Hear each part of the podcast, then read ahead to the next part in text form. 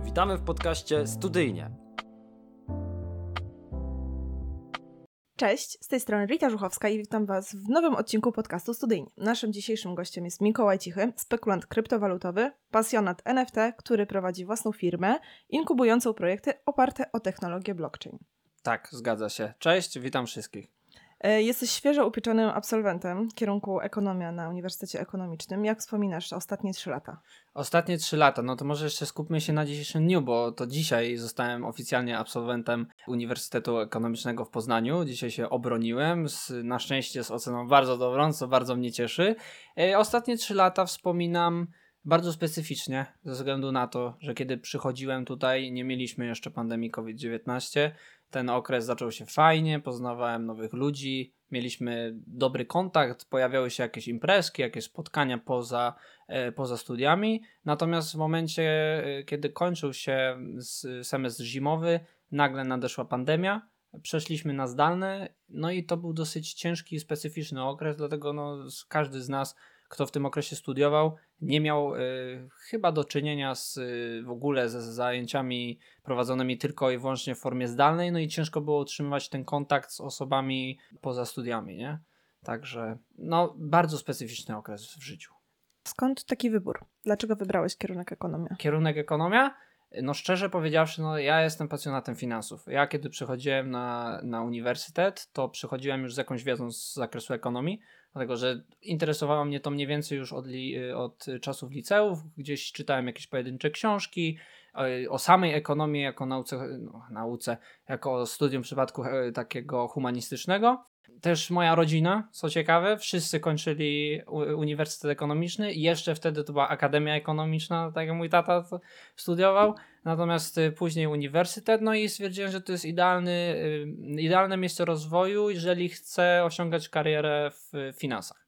Także to był powód mojego przyjścia tutaj. E, o czym pisałeś swoją pracę dyplomową? Moją pracę dyplomową oparłem o to, czym zajmuję się na co dzień, czyli o kryptowalutach, a właściwie robiłem analizę inwestycyjną e, Bitcoina, dlatego że przejście do samych kryptowalut jest o tyle ciężkie, że bez zrozumienia idei samego powstania Bitcoina i tak samo jest z NFT-kami, bez zrozumienia całej idei kryptowalut i samego Bitcoina, który jest y, protoplastą innych krypto, ciężko jest odnaleźć się w tym temacie, dlatego postawiłem na to, żeby na początku na pracy licencjackiej sobie to spokojnie opisać, wytłumaczyć, przedstawić ciekawy punkt widzenia, a dopiero później pewnie na pracy magisterskiej skupię się, tak jak dzisiaj już rozmawiałem z moim przyszłym promotorem, skupimy się na rozwijaniu e, tego, co przedstawiłem w pracy licencjackiej.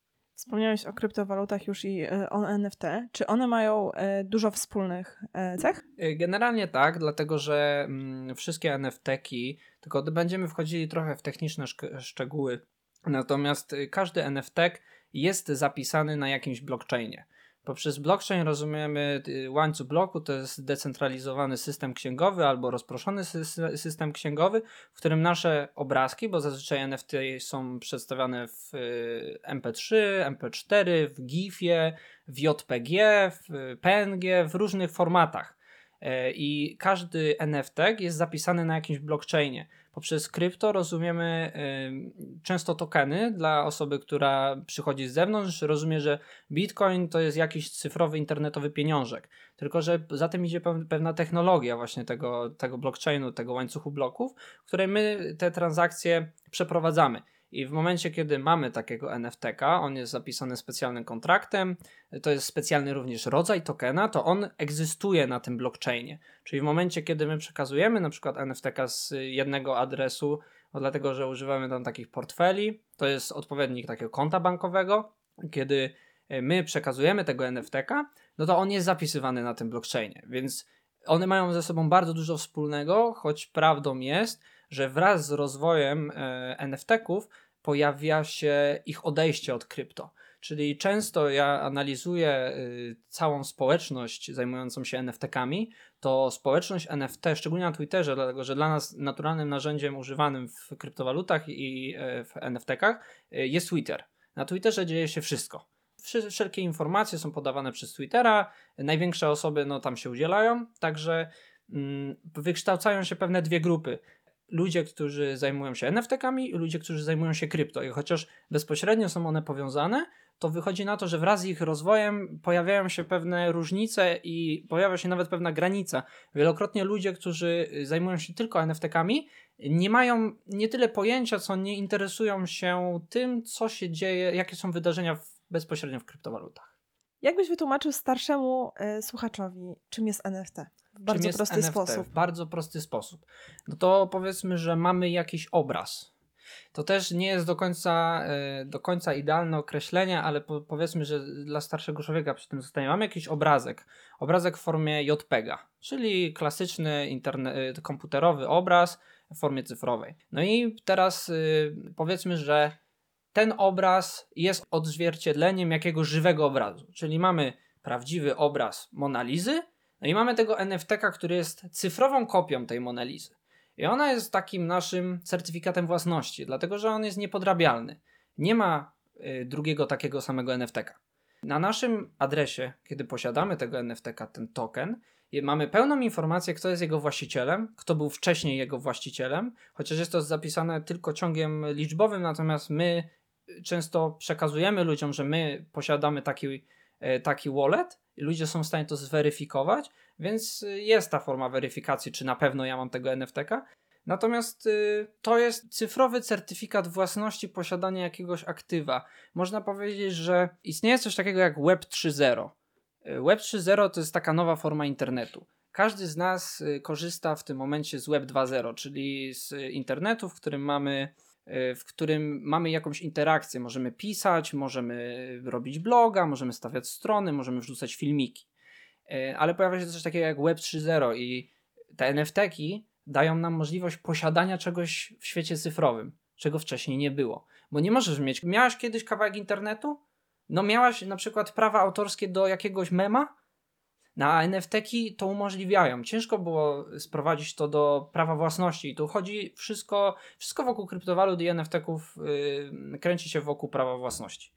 I właśnie to prawo własności zostało przedstawione w formie NFT-ka. Także jeżeli jakiś starszy człowiek będzie się zastanawiał, czym jest NFT, yy, to można powiedzieć, że to jest cyfrowa kopia jakiegoś rzeczywistego lub cyfrowego dobra, która jest zapisem yy, na portfelu. Tak bym to wytłumaczył. Nie wiem, czy to jest do końca dobre, dlatego że kryptowaluty jest o wiele łatwiej wytłumaczyć niż same NFT-ki. NFT-ki mi sprawiały duży problem w zrozumieniu samego mechanizmu, a kryptowaluty są trochę łatwiejsze do wytłumaczenia tutaj, nie? Więc to bardzo ciężko jest ludziom zrozumieć. No dobra, a skąd się wzięła popularność NFT-ków? Y, generalnie to jest trochę śmieszne i jednocześnie smutne, dlatego że kryptowaluty są nie bez powodu owiane sławą z bańki spekulacyjnej i tego, że na kryptowalutach dorabiają się ludzie często z przypadku.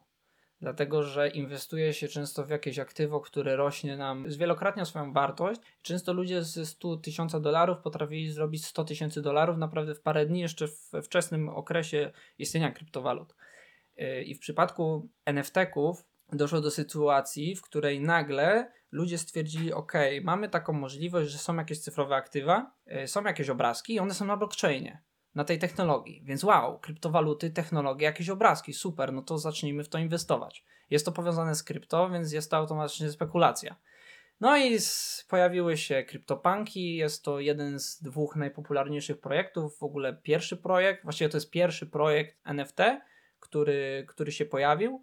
To są takie mm, pikselowe ludziki, Właściwie to są tylko twarze. No i ludzie zaczęli po prostu alokować ten swój kapitał i chwalić się tym, że zobacz, mam takiego NFT-ka. No i z tych NFT-ków wraz jak one e, rosły na swojej wartości, zaczęły, zaczęli się tym interesować ludzie, którzy posiadają jakiś większy kapitał. Zaczęły się tworzyć takie grupki, które dają ci na przykład dostęp do eventów, do których normalnie nie masz y, dostępu. Możesz spotkać, y, teraz y, Katy Perry posiada swojego, taką małpkę i kiedy odbywają się takie eventy, to ty możesz spotkać taką Katy Perry na zamkniętym evencie tylko dlatego, że posiadasz ten token. I wzięła się popularność z tego, że podchwycili to ludzie takie jak Gary Vee, którzy byli znani, to byli znani spekulanci kryptowalutowi i przedstawili oni wartość NFT-ków, właśnie tą spekulacyjną, że wow, tu się da jakieś obrazki, jakiś blockchain, tu się zapisuje jakieś cyfrowe dobro. E, no i ta popularność zaczęła się budować i doszło do tego, że pierwsze NFT-ki pojawiły się w 2017, one przez dwa lata generalnie się tam nic wielkiego z nimi nie działo, pojawił się losowy boom w 2020 roku właśnie z powstaniem tych małp, dlatego że tam mapki, one przedstawiają dosyć ciekawe wzory. No i doszło do tego, że w 2022, koniec 2021-2022, no to mamy totalny szał na NFT, powstaje tych projektów milion i wszystkie są puste, dlatego że y, prawdą jest, że NFT-ki w tym momencie nie mają wartości. Ja bym przyrównał, y, nie mają wartości, znaczy mo okej, okay, można się kłócić, że niektóre projekty rzeczywiście niosą ze sobą jakąś wartość, natomiast Prawdą jest, że do końca nie jest tą wartością i jest to zwykła spekulacja. To, jeżeli mogę jeszcze pociągnąć temat, to jak w tym momencie wyglądają NFT, przypomina troszeczkę y, bańkę dotcomów z lat 2000, kiedy powstawały strony, na przykład Umyj Kota i była .com, taką firmę wprowadzało się na giełdę i one, tam budowały się banki spekulacyjne, które zakończyły się kryzy, naszym kryzysem. No na kryzysem na rynku e, dotcomów w 2000, w 2000 roku i to samo jest teraz z NFT-kami, czyli mieliśmy boom w 2020-2021. Obecnie teraz w tym okresie ze względu na duże spadki na kryptowalutach e, doszło do sytuacji, w której te NFT-ki przestały mieć wartość, natomiast pojawią się i ja dążę do tego, żeby stworzyć produkt, który realnie jest oparty o NFT. Jeżeli będziesz będziecie chętni, no to ja chętnie tutaj coś opowiem o tych y, możliwych rozwiązaniach NFT-ków, które przejdą na świat rzeczywisty, dlatego że no, te obrazki, które są sprzedawane, to one oprócz tego, że są pikselowe, mają kolorki i fajne kształty, to przepraszam, ale za CryptoPunka nie dam 2 milionów dolarów, a kwoty, za które sprzedaje się niektóre NFT, tyle wynoszą. I to nie są żarty, to nawet nie są dzieła sztuki. To są losowo wygenerowane przez algorytm komputerowy obrazki, które mają swoje trejcy. Trejcy to są właśnie te modele i one się losowo nakładają. Wypuszcza się kolekcję, robi się marketing i tak się spekuluje. To jest po prostu NFT. Czy ta popularność, e, którą ma teraz NFT, to jest chwilowa? Nie i tak i nie. Dlatego, że można, ja to będę cały czas porównywał do kryptowalut, dlatego że studium idzie mniej więcej tak samo. To co 20 lat mniej więcej jest cykl technologiczny, w którym pojawia się coś, co rewolucjonizuje. 20 lat temu był to chociażby internet. Ja uważam osobiście, są przeciwnicy, są ludzie, którzy się ze mną zgodzą, że to samo y, będzie z kryptowalutami. I NFT są takim produktem ubocznym kryptowalut, natomiast one będą miały swoje przełożenie na świat rzeczywisty na pewno, ale nie w takiej formie, że niekoniecznie będziesz wiedzieć, że to, czego używasz, już jest NFT-kiem. Dlatego, że przykładem jest są chociażby paszporty covidowe w Niemczech. Niemcy używają w paszportach covidowych takiego blockchainu, który się nazywa IOTA. IOTA jest to niemiecki projekt kryptowalutowy i oni wdrożyli ich technologię. I można powiedzieć, że kody QR, które są paszportami covidowymi są w pewnym rodzaju NFT-kiem. Nie są to czysto NFT w rozumieniu naszym, moim takim rynkowym, natomiast takie NFT-ki już się pojawiają. Ja sam mam parę pomysłów, może nie wszystkie zdradzę, ale takie ogólne, których nie zrealizuję ze względu na wysokie nakłady kapitału, które musiałbym e, nałożyć no to mamy chociażby właśnie udowodnienie, że posiadam jakieś, jakiś obraz. Czyli stworzenie na przykład banku obrazów i NFT byłby, no bo nie będę nosił ze sobą mojej Monalizy zawsze ze sobą, nie? Nie będę jej miał w ręce. No i y, dzięki NFT-kowi mogę komuś udowodnić, że rzeczywiście y, posiadam ten obraz. Nie? Jest to, to, będzie to moja taki certyfikat. Inaczej można to jeszcze y, wykorzystać w biletach wszelkiego rodzaju. Mi, u mnie się pojawił taki problem, że byłem, miałem iść na koncert, nie mogłem na ten koncert iść, natomiast bilety są imienne a nie można było ich przełożyć. Gdyby y, bilet był w formie NFTK, po prostu kodu QR, który my mamy zapisany na blockchainie, my mamy do tego dostęp, kto posiada, to nie ma znaczenia kto, y, na jakie imię i nazwisko jest ten bilet, dlatego że ja, jeżeli ja zdecyduję się przetransferować ten bilet y, na inny wallet, to osobę, która wpuszcza nie interesuje, czy ty nazywasz się tak i tak, Jan Kowalski, tylko czy ty masz tego NFTK i czy on po, po, po kliknięciu, po sprawdzeniu QR-a jest rzeczywiście ważny. Także nie minie ten hype na NFT, natomiast on będzie wygasał i będą y, tworzone inne rozwiązania. Teraz jesteśmy w 2020 roku, kończy się era tak zwanych PFP, to są profile pictures. Na początku NFT było oparte o zdjęcia profilowe. Jeżeli ja miałem na Twitterze zdjęcie małpy i miałem tam podpisany wallet i ktoś mógł zobaczyć, że ja jestem właścicielem tej mapy, no to automatycznie generalnie traktowało się do człowieka jak celebrytę. Dlatego, że najtańszy, najtańsza małpa nawet w tym momencie chodzi gdzieś po 100 tysięcy dolarów. Natomiast w piku najtańszą małpę można było gdzieś za 200-300 tysięcy dolarów. No i ja znam ludzi, którzy posiadają takie małpy, czy nawet CryptoPunka za ponad milion dolarów. Miałem okazję z taką firmą rozmawiać. Także hype nie minie, PFP się skończył. Teraz mamy model oparty o play to earn, są takie gry, kiedyś, to też jest ciekawy temat, kiedyś były gry komputerowe, nasze teraz są cały czas te gry komputerowe, ale y, był problem, że mamy na przykład złoto w Warcraftie, takiej grze. No i jak ktoś chciał sprzedać to złoto, to korzystał z Allegro na przykład i sprzedawał daną ilość złota za złotówkę. A my dzięki kryptowalutom i NFT-kom również y, stworzyliśmy taką furtkę. Ja również y, jednym z projektów Saihoko, czyli firmy, którą prowadzę wraz z, moim z moimi wspólnikami, tworzymy y, model gry, w której ty grając nie tylko zostawiasz swój czas, ale możesz zyskać token, który ma realną wartość ze względu na to, że my mu nadajemy pewne, pewne cechy, co można kupić za to w grze,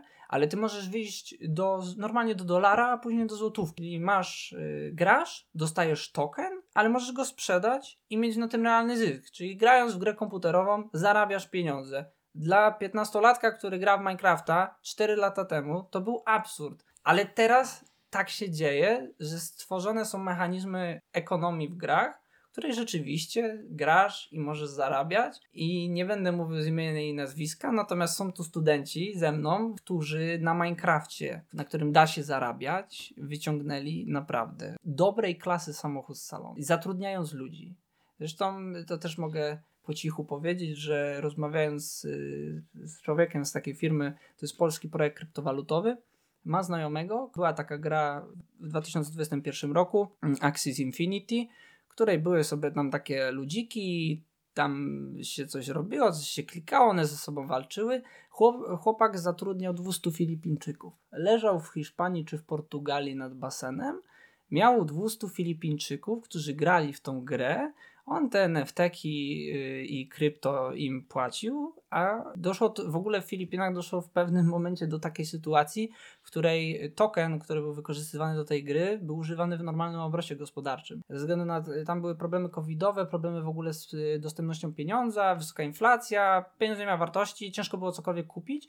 Y, I jeżeli wpiszecie, wpiszecie sobie, do czego Was gorąco zachęcam, w Google Axis Infinity Philippines, i wejdziecie w grafikę, to zobaczycie, że y, sklepy, na przykład piekarnie, albo sklepy spożywcze, ale, też myjnie samochodowe, pobierały opłatę za wykonanie usługi w formie tokena, w formie tokena kryptowalutowego. Także nie, hype nie minie, natomiast zmieni się sposób wykorzystywania NFT. I jeszcze nie wiemy jaki, dlatego że to się będzie wykształcało, to nasze pokolenie będzie decydowało, w jakim kierunku pójdzie NFT, dlatego że my mamy po 20 lat, no czyli by to się zgadzało, to tak jak 20 lat temu, nie? Czyli powstało, najpierw było Yahoo, później, no teraz Yahoo już nikt nie używa, mamy Google'a, kiedyś były, już nie pamiętam co było jeszcze przed Facebookiem, ale były, były, były różnego nasza typu klasa była. No nasza klasa, w Polsce była nasza klasa, później pojawił się Facebook, więc to są normalne cykle technologiczne, że pojawiają się jakieś produkty, pojawiają się bańki jak na dotcomach, później one upadają, i na podstawie tego wykształcają się prawdziwe produkty. Kiedyś, jak ktoś miał, jak istniał jeszcze internet 1.0, czyli tam praktycznie nie można było nic zrobić, ewentualnie tam y, wyszuki, były, jakieś wyszukiwarki, to ktoś, kiedyś istniał Google na samym początku i zastanawiano się, a w jaki sposób ma ten Google zarabiać. I, i nikt, nikt nie potrafił odpowiedzieć, jak Google ma być rentowny ale jest rentowny, dlatego że on wymyślił cały model AdSense'ów. I doszło to do tego, że z Google'a, w którego nic nikt nie wierzył, nagle wykształcił się gigant technologiczny, który jest jedną z największych firm na świecie, jest monopolistą na rynku usług internetowych. Znaczy specyficznego typu usług internetowych, no ale generalnie rzecz biorąc mamy pe pewnego rodzaju monopole na, na, y, na takich rynkach technologicznych tutaj, nie? Także tak, jeszcze raz powtarzam, wykształci się ten trend, zmieni on swój kształt i powstaną realne produkty. Nie powiem teraz dzisiaj jakie, ale zaskoczymy się wszyscy tym, w jaki sposób kryptowaluty, blockchain, NFT będą miały wpływ na nasze życie i chociaż może sami tego nie zauważymy, to tak się stanie, prędzej czy później. Czyli warto generalnie w to inwestować. Nie, nie, absolutnie, w ogóle nie. To, to absolutnie nie warto, dlatego że y, stracicie pieniądze. Ja sam y, straciłem bardzo dużo pieniędzy na NFT, na kryptowalutach. Fakt, że mi się udało, bo jestem na plus, chociaż i tak wchodziłem późno. Natomiast nie róbcie tego, nie kupujcie obrazków. Jak inwestujecie, to tylko w firmy, w które wierzycie, że przyniosą wam, wam y, jakieś korzyści i które mają realne produkty. Bo jeżeli będziecie spekulować na obrazkach, to zanim się obejrzycie, stracicie wszystkie pieniądze, bo wyjdziecie nie w tym momencie. Będziecie patrzeć, ok, za tydzień spojrzycie, wow, jestem 300% do przodu, ale nie sprzedacie w odpowiednim momencie i będziecie 100% do, do tyłu.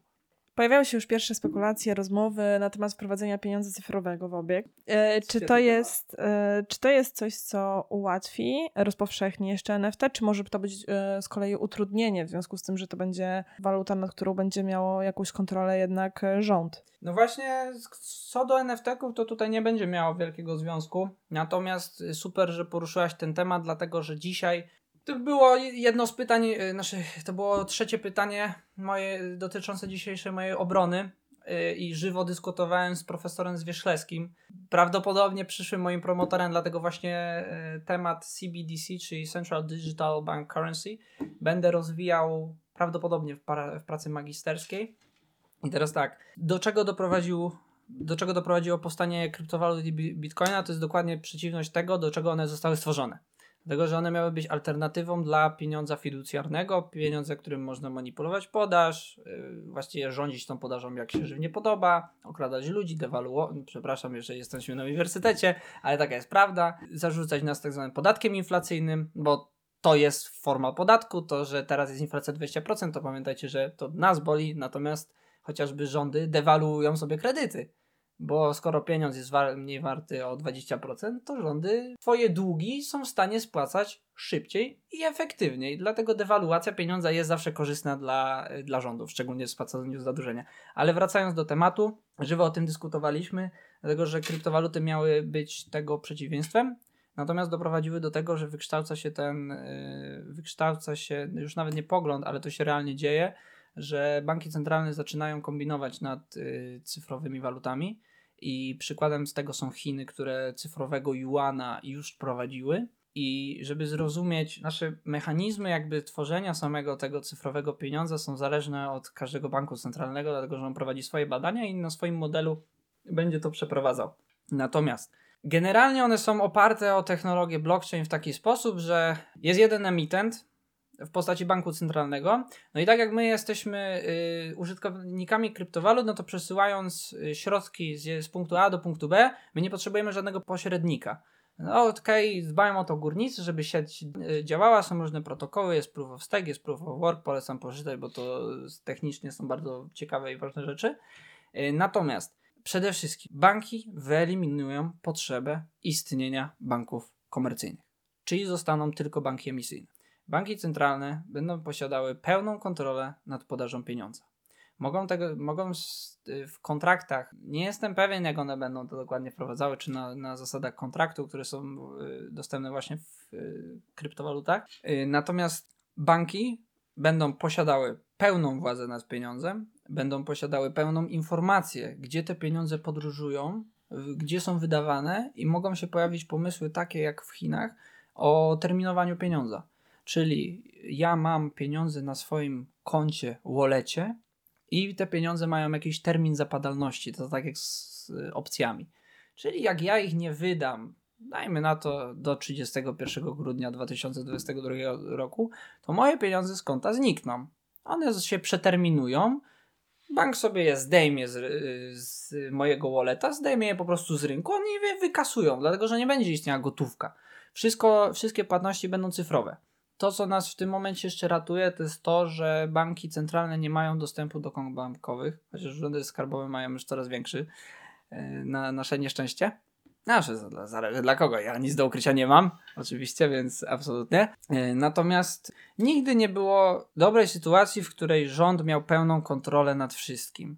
I dojdzie do tego, że rząd będzie miał pełną kontrolę nad pieniądzem w naszym portfelu, pełną informację skąd on pochodzi i dokąd on idzie, i będzie to y, monopolista, i jeszcze do tego państwowy monopolista, czyli najgorsze połączenie, bo monopole w samej istocie są złe, natomiast państwo z definicji jest opresyjne. Państwo jest przymusem, państwo jest opresyjne, państwo posiada aparaty nacisku, które z, z samej definicji również nie są dla nas najprzyjemniejsze. Więc takie połączenie ja nie wiem, co się wydarzy za 10-20 lat, natomiast na pewno nie chcę żyć w świecie, w którym bank y, centralny czy rząd będzie kontrolował. Zresztą z, sami widzimy, podcast polityczny to nie jest, ale zacierają się y, niezależności banków centralnych między rządami. Y, może dojść do sytuacji, w której rzeczywiście bank centralny będzie nadzorował wszystko to, co się będzie działo w obrocie gospodarczym. Będziesz oszukiwał, nie będziesz płacił podatku, wiemy o tobie wszystko w tym momencie. Wiemy skąd wysłałeś te pieniądze, do kogo one idą i za co one są zapłacone. To jest po prostu wyeliminowanie gotówki i wersja hardcore dzisiejszych płatności. Tylko takich naprawdę hardcore. E, czy wtedy kryptowaluty i NFT będą swego rodzaju czarnym rynkiem na przykład? Dobre pytanie, ale może się okazać, że nie, dlatego że skoro pieniądz będzie cyfrowy i nie będzie gotówki, to skoro ja go wyślę do kogoś, znaczy nie mam możliwości przetransferowania tego tak, żeby bank nie zobaczył, co się z tymi pieniędzmi dzieje. Więc jeżeli nie zaczniemy, nie wiem, czy za muszelki może te kryptowaluty się wymieniać, to za cyfrowego pieniądza, cyfro, cyfrowego dolara czy złotówkę nie będzie takiej szansy po prostu. No nie będzie tej furtki przejścia do krypto, no bo my też używamy krypto, to jest trochę absurd w ogóle kryptowalut, taka jest rzeczywistość że te kryptowaluty się traktuje tak, że to ma być zamiast pieniądza. Ja inwestuję w bitcoina, bo nie chcę trzymać pieniądza w dolarze. Ale jak przychodzi kryzys i się podwyższa stopy, to wszyscy ci, którzy trzymali pieniądze w bitcoinie i to pokazuje kurs bitcoina, jak się przyjrzymy, o, jak, jak się zachowuje kurs bitcoina, odkąd zaczęły się pojawiać informacje o podwyżce stóp, o wzroście inflacji i tak dalej. Wszyscy ci z kryptowalut uciekają do dolara. Czyli generalnie kryptowaluty, które miały nam zastąpić, go, y, zastąpić pieniądz fiducjarny, są tylko he hedgem, może, może na tak nazwać, chociaż to też nie jest do końca dobre określenie. Nagle się okazuje, że i tak wracamy do pieniądza fiducjarnego, więc nie, prawdopodobnie nie będziemy wykorzystywać. Jeżeli banki centralne dopną swego i wprowadzą cyfrowe waluty, to uważam, że nie będzie ani kryptowalut, ani NFT, nasze NFT mogą być, ale kryptowaluty na pewno, banki będą zwalczały kryptowaluty i to się generalnie dzieje. Kryptowaluty są zwalczane przez y, rządy w większości przypadków. Z czego może wynikać takie działanie? Z tego, że nie mają y, jakby panowania nad dokładnie, tym? Dokładnie, A rządy najbardziej nie lubią, jak nie mają kontroli. A bardzo im się to nie podoba, że rynek kryptowalutowy rośnie w siłę, że kapitalizacja się zwiększa. Nagle z, ile istnieje Bitcoin? 13 lat w 2009 roku to do 11 czy do 13 roku to była sekta. To, to jakieś cyfry, internetowe pieniążki, to w ogóle jakiś absurd. Później nagle kapitalizacja rynkowa skoczyła z paru dziesięciu tysięcy w 2009 nagle do paru milionów. Później w 2017 to już bilion mieliśmy dolarów i teraz w 2021 to nie jestem pewien, między dwoma a trzema bilionami dolarów nagle się okazuje, że możemy 10 bilionów, które by przebiło kapitalizację srebra. Nie jest to bezpieczne dla banków centralnych i im bardziej rozwinięte jest krypto, tym oni zaczynają się bardziej przejmować jego istnieniem i przykładem są tego Chiny, które zdelegalizowały kryptowaluty 86 raz, dlatego że oni je banują, później z powrotem mówią ok, możecie handlować, później jakieś zasady im rzucają no a teraz nie można, po prostu. Nie można i koniec. Dlatego, że to jest niebezpieczne. Oni mają cyfrowego juana i nie chcą, żeby ludzie lokowali jeszcze żywego juana, czy, czy swoje dolary, czy jakieś inne waluty kryptowaluty, na którymi rząd chiński komunistyczny, czyli zajmujący się tylko i wyłącznie opresyjną władzą nad swoim niewolnikiem. Ja będę szczery, tutaj Chiny nie są cudownym ustrojem społecznym. I mi się nie podoba to, że nie mają kontroli nad pieniądzem. I to, że żyjemy w państwie europejskim jak Polska, to wcale nie znaczy, że MBEP nie prowadzi badań nad, nad CBDC, dlatego że prowadzi, prowadzi Bank Anglii, prowadzi Bank Niemiec, Europejski Bank Centralny, Fed. Generalnie łatwiej by było w tym momencie powiedzieć, która, które państwo takich yy, nie prowadzi. I chyba to jest informacja z zeszłego tygodnia, ale proszę to wziąć pod poprawkę, dlatego że mogę się grubo pomylić. Ale we Francji yy, jest już model euro, który by miał być testowany. Gdzieś tam w, będą robione już testy. Nie, nie, nie jestem pewien, czy Francja, ale jedno z europejskich, głównych europejskich państw jest już gotowe do tego, żeby przeprowadzać próby wprowadzenia CBDC. Pozostając jeszcze w temacie kryptowalut, e, zapytam Cię, w jakim celu się je wypala? Jasne. To zależy od kryptowaluty, yy, dlatego że mamy na przykład drugą największą kryptowalutę Ethereum, albo jeszcze inaczej. Bitcoin yy, jest pierwszą i czołową kryptowalutą, której protokołu się nie zmienia. Bitcoin jest protokołem komputerowym, jest algorytmem, w którym mamy zapisane pewne informacje. Tam jest zapisana jego stała podaż. Natomiast mamy Ethereum. Ethereum jest fundacją. W sensie to też jest protokół, to jest kryptowaluta, natomiast istnieje fundacja, która się zajmuje z Vitalikiem Buterinem, czyli twórcą Ethereum. Bardzo ciekawym człowiekiem, polecam wygooglować, bo gość jest niesamowity. Jakbyście zobaczyli 26-latka, który jest ubrany, przebrany za Ewoka ze Star Warsów, yy, siedzący i odklejony od rzeczywistości o yy, wartości netto jakieś 40 miliardów dolarów, i który posiada w waszych rękach, tak jak w przypadku moim, znaczną część kapitału osobistego, to byście się mogli y, trochę przewrócić, czy dłubiącego w nosie. To bardzo ciekawy człowiek, natomiast y, te kryptowaluty spala się, żeby zmniejszyć ich podaż, co równa się zwiększeniu wartości, dlatego że no wiadomo, przy tym samym kapitale, zmniejszając podaż danego aktywa, zwiększamy jego wartość, no bo mianownik się zmniejszy. Nie? To jest, wszystko zależy od specyficznego rodzaju kryptowaluty. Jeżeli jakaś kryptowaluta ma zbyt dużą inflację, dlatego że normalnie kryptowaluty są inflacyjne, jeżeli mają to zawarte w swoim protokole, to jeżeli chcemy odwrócić ten trend, no to zaczynamy palić te tokeny. To palenie polega na tym po prostu, że się ściąga te tokeny z rynku. To nic innego nie oznacza. Możemy jeszcze tylko powiedzieć, że był taki spektakularny upadek Terra Luny. Luna to był taki, to była taka super podobno kryptowaluta. E, którą myślę, że część z Państwa może kojarzyć Rafała Zaorskiego, który shortował, czyli wykonywał krótką sprzedaż na tej kryptowalucie. W pewnym momencie zepsuł się im tak zwany mechanizm arbitrażu, nie wchodząc w szczegóły, i zaczęła się masowo produkować ta luna, i nagle z y, jakiejś podaży wynoszącej 600 milionów tokenów pojawiło się jej 18 miliardów, i nagle cena ze 100 dolarów, tam, no nie, no to on, ten mechanizm padł gdzieś chyba przy 40, natomiast zdewaluowała się z 40 dolarów za jedną sztukę do jednej tysięcznej.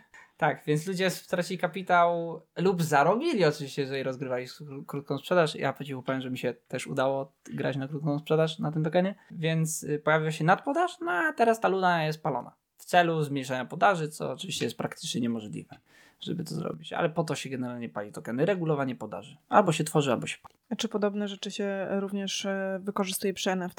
Z NFT-kami jest o tyle problem, że one są wieczne. O ile istnieje dany blockchain, czyli ten łańcuch, to one są wieczne.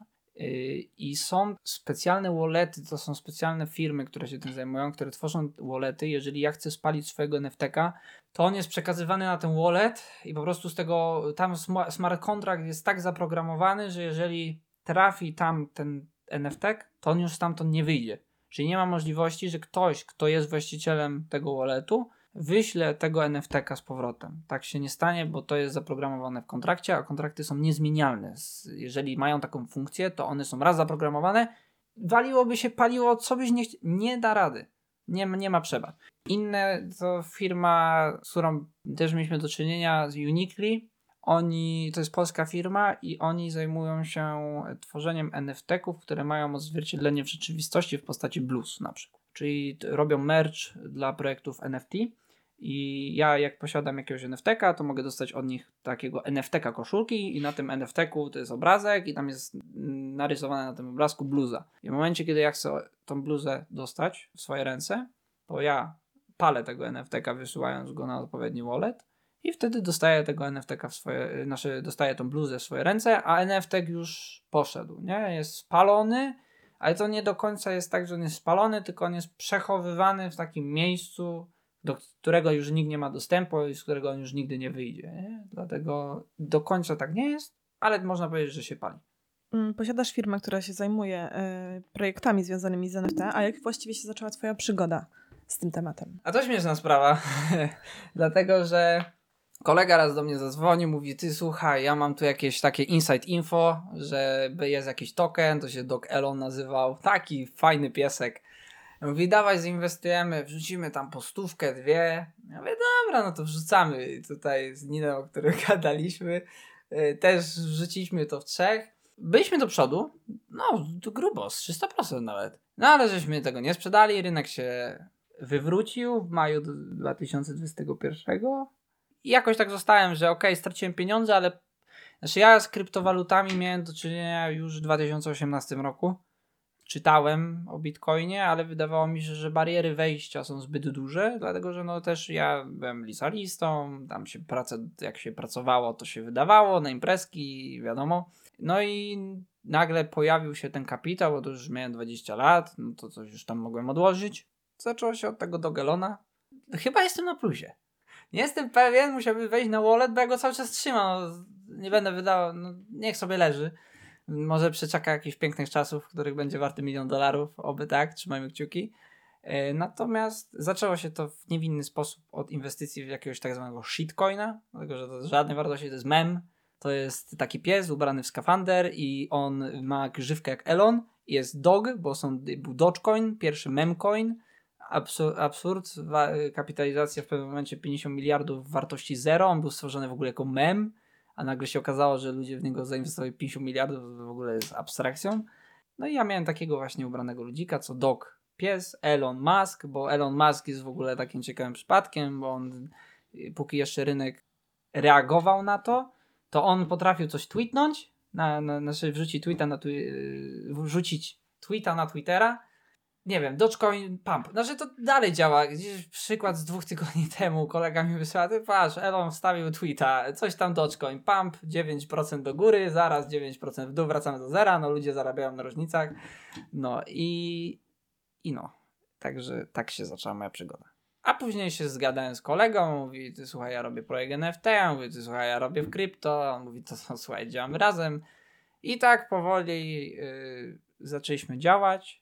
I wykształcił się u nas w ogóle pomysł właśnie stworzenia takiego, takiej firmy Psychoco Labs, która właśnie inkubuje projekty, pomagamy technologicznie, pomagamy marketingowo, dlatego że znamy przestrzeń krypto, znamy przestrzeń NFT, wiemy jak robić projekty, wiemy jak kodować projekty, jak tworzyć NFT-ki, dlatego że może się to wydawać ciężkie, chociaż wcale nie jest, że tak z ulicy jak sobie wejdziesz i zrobisz NFT, no to to trochę zajmuje czasu i opłaty są, Także no. No i właśnie teraz tworzymy taki projekt oparty o Minecrafta, gdzie tworzymy realną ekonomię dla ludzi. Jeżeli chcą zagrać, to mam nadzieję, że gdzieś pod koniec tego roku lub w pierwszym kwartale 2023 będzie już dostępny e, do grania. I normalnie wejdziesz sobie, zaproszę, proszę bardzo, token masz, który jest przepustką i będziesz sobie mogła zagrać, a docelowo pomysłem Psychoco, Lab, y, Psychoco Labs jest wykorzystanie HR.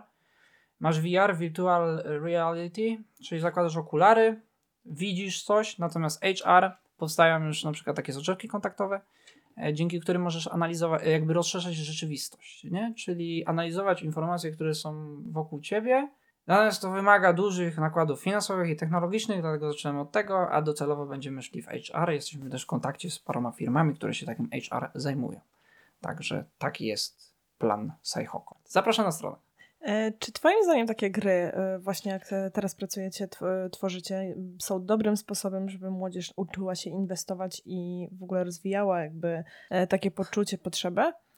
No i, no znowu, i tak i nie, dlatego że nie każdy jest stworzony do inwestowania i sobie to trzeba jasno powiedzieć, dlatego że niektórzy psychicznie nie wytrzymają, ani, ani no, po prostu mogą sobie nie poradzić z trudami, które niesie ze sobą inwestowanie, bo że znaczy, też musimy rozgraniczyć, rozgraniczyć znowu inwestowanie a spekulowanie. Natomiast takie gry na pewno są fajnym sposobem, żeby 15-latek zaczął zarabiać. Tylko z drugiej strony ja też tak do końca nie mogę mówić, dlaczego, dlatego że Chociaż ja bym musiał się zorientować, dlatego że ja prawnym y, tematem się nie zajmuję. Teoretycznie powinno się być pełnoletnim, więc w ogóle inwestując, zakładając konta na giełdzie i tak dalej.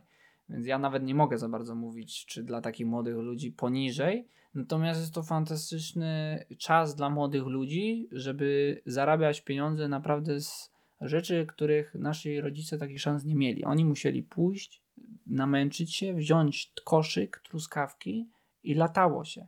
A teraz dzieci są naprawdę, ja widziałem niesamowite dzieciaki w Stanach Zjednoczonych, którzy to są tak zwani fliperzy. Oni biorą jeden obrazek, NFT, biorą jeden NFT, sprzedają go za tydzień, są do przodu, nagle za tydzień i się okazuje, że tu chłopak sobie McLarena kupuje, a ma, nie wiem, 17 lat, on nawet tym jeździć nie może, a ma McLarena. No to coś jest nie tak chyba. No ale to, to z drugiej strony też nie wydaje się dobre i poprawne, dlatego że może to przynieść ludziom myśl, ok, zainwestuję, będę tym magicznym dzieciakiem, który nagle zrobi 100 razy. Ja też przecież miałem takie, takie myśli, że będę po tygodniu milionerem, a tu się okazało, że jestem zerem, no bo nagle konto wyczyszczone, nie? E, także nie się, na pewno jeżeli ktoś jest odpowiedzialny i będzie się edukował, jest dla niego ogromna szansa. W ogóle osobiście uważam, natomiast są tego, tego poglądu przeciwnicy, że ludzie, którzy zainteresują się kryptowalutami, a właściwie technologią, która za nimi będzie stała, to jest sektor gospodarki taki jak internet w latach 2000. Czyli teraz jest czas, żeby się edukować, żeby się uczyć, jak działa rynek, tworzyć pierwsze produkty, bo za 10 lat to nasze pokolenie będzie tymi Elonami Maskami, Billami Gatesami i wszelkiego rodzaju faceta od Alibaby, wszelki, wszelkiego rodzaju ludźmi, którzy osiągają niesamowite sukcesy życiowe. I to nam dają kryptowaluty, o ile wykorzystamy to w poprawny sposób. Jakie są największe wyzwania dla przedsiębiorcy obecnie? Podatki. Jeszcze raz podatki i kontrola. Znowu, to nie wiem, czy to jest poprawne, ale powiem to. Ja nie posiadam firmy w Polsce. Dlatego, że Polska jest nieprzyjazna kryptowalutom i prawo jest w Polsce skomplikowane w kwestii kryptowalut. Dlatego musieliśmy się przenieść do kraju, w którym jest przyjaźniejszy kryptowalutom. Gruzja, Szwajcaria, ok, tylko tam jest droga obsługa prawna. Stany Zjednoczone zmieniły swoją politykę co do kryptowalut, dlatego że zauważyły, że no jeżeli chcą konkurować z Chinami, no to na jakimś podłożu technologicznym muszą to robić, więc robią to w kryptowalutach, a Chiny zdelegalizowały. Więc istnieją takie fajne państwa, w których y, można wykorzystać potencjał prawodawstwa. Wbrew pozorom w Polsce wcale do końca nie jest tak tragicznie, jeżeli chodzi o inwestowanie. Jeżeli chodzi o budowanie firm, to jest fatalnie. Ale jeżeli chodzi o y, inwestowanie, to akurat nie źle. Mamy tylko jeden podatek, y, belki po prostu y, od, od aktywa sprzedana. Dopiero obowiązek podatkowy powstaje w momencie przejścia z krypton na złotówkę. Ale do prowadzenia firmy no, jest fatalnie, dlatego że trzeba się użerać z komisjami nadzoru finansowego, trzeba się z regulatorami, a urzędowi skarbowemu jak wytłumaczyć, że ja sprzedaję NFT? No przecież ja przepraszam, ale tam pracują ludzie starej daty często nieobeznani w tego, jaka jest nowoczesna, y, nowoczesne podejście do finansów, gospodarki, wiesz, technologii. Ja unikam jak ognia zakładania spółki w Polsce po prostu. Biurokracja, brak zrozumienia, wysokie podatki, fatalne kasty rządzące niezależnie kto rządzi. Planujesz w przyszłości wyprowadzkę z Polski? Ja kocham Polskę. Jestem patriotą. Jestem dumny z historii, ale biorąc pod uwagę, co się dzieje, czyli inflację na ogromnym poziomie. Ja o inflacji jako młody szczeniak mówiłem gdzieś w 2019 roku, że ona się prędzej czy później pojawi. Dlatego, że byliśmy 20 lat boomu gospodarczego z krótką przerwą na kryzys 2008 roku, ale generalnie rzecz biorąc, no to nieodpowiednie rozdysponowanie finansami publicznymi doprowadza do tego, że im więcej wydajemy, a nie oszczędzamy, no to później nie ma rezerw. No i doprowadziło do tego, że mamy sytuację taką jak dzisiaj, wysokie stopy procentowe, zmniejsza, zmniejszająca się jakość życia. Generalnie nie, nie mam zamiaru się wyprowadzać z Polski, ale mam na pewno zamiar dojść do takiego momentu w życiu, w którym nie będę musiał mieszkać w Polsce lub Polska będzie jednym z krajów, w których będę mieszkał, czyli będę mógł mieć będę sobie tu latem, a zimą powiedzmy mam nadzieję, że będę gdzieś indziej. No, kto lubi zimę, a zresztą zimy nie ma, mamy jesień w Polsce teraz, już globalne ocieplenie, wiemy o co chodzi. Ja zimy nie widziałem, przynajmniej prawie nie widziałem, także ja mam 22 lata, kto wie co życie pokaże.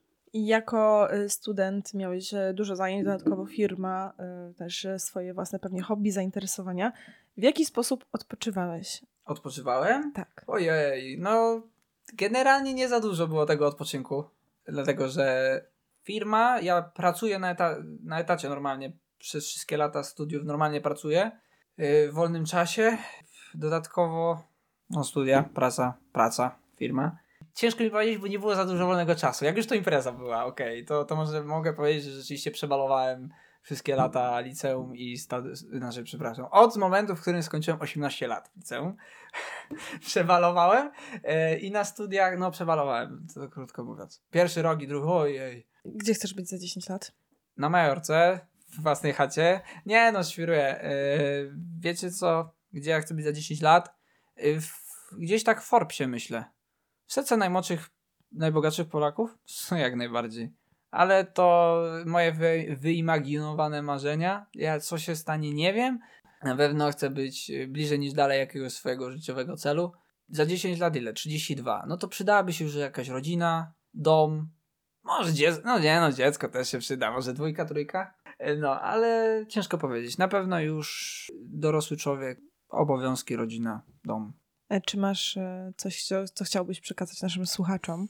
Generalnie rzecz biorąc, moje 3 lata na tych studiach nie było bardzo prosperujące. Spowodowane pewnie COVID-em. Na pewno czytajcie dużo, jeżeli interesujecie się finansami, czytajcie dużo książek, prawdziwych książek, nie tych szkoleń sprzedawanych przez y, farmazoniarzy 21, jak to mówi Rafał Zaorski. Polecam swoją drogą teorię spekulacji Zaorskiego. Natomiast czytajcie dużo Kio- Kiosakiego możecie poczytać.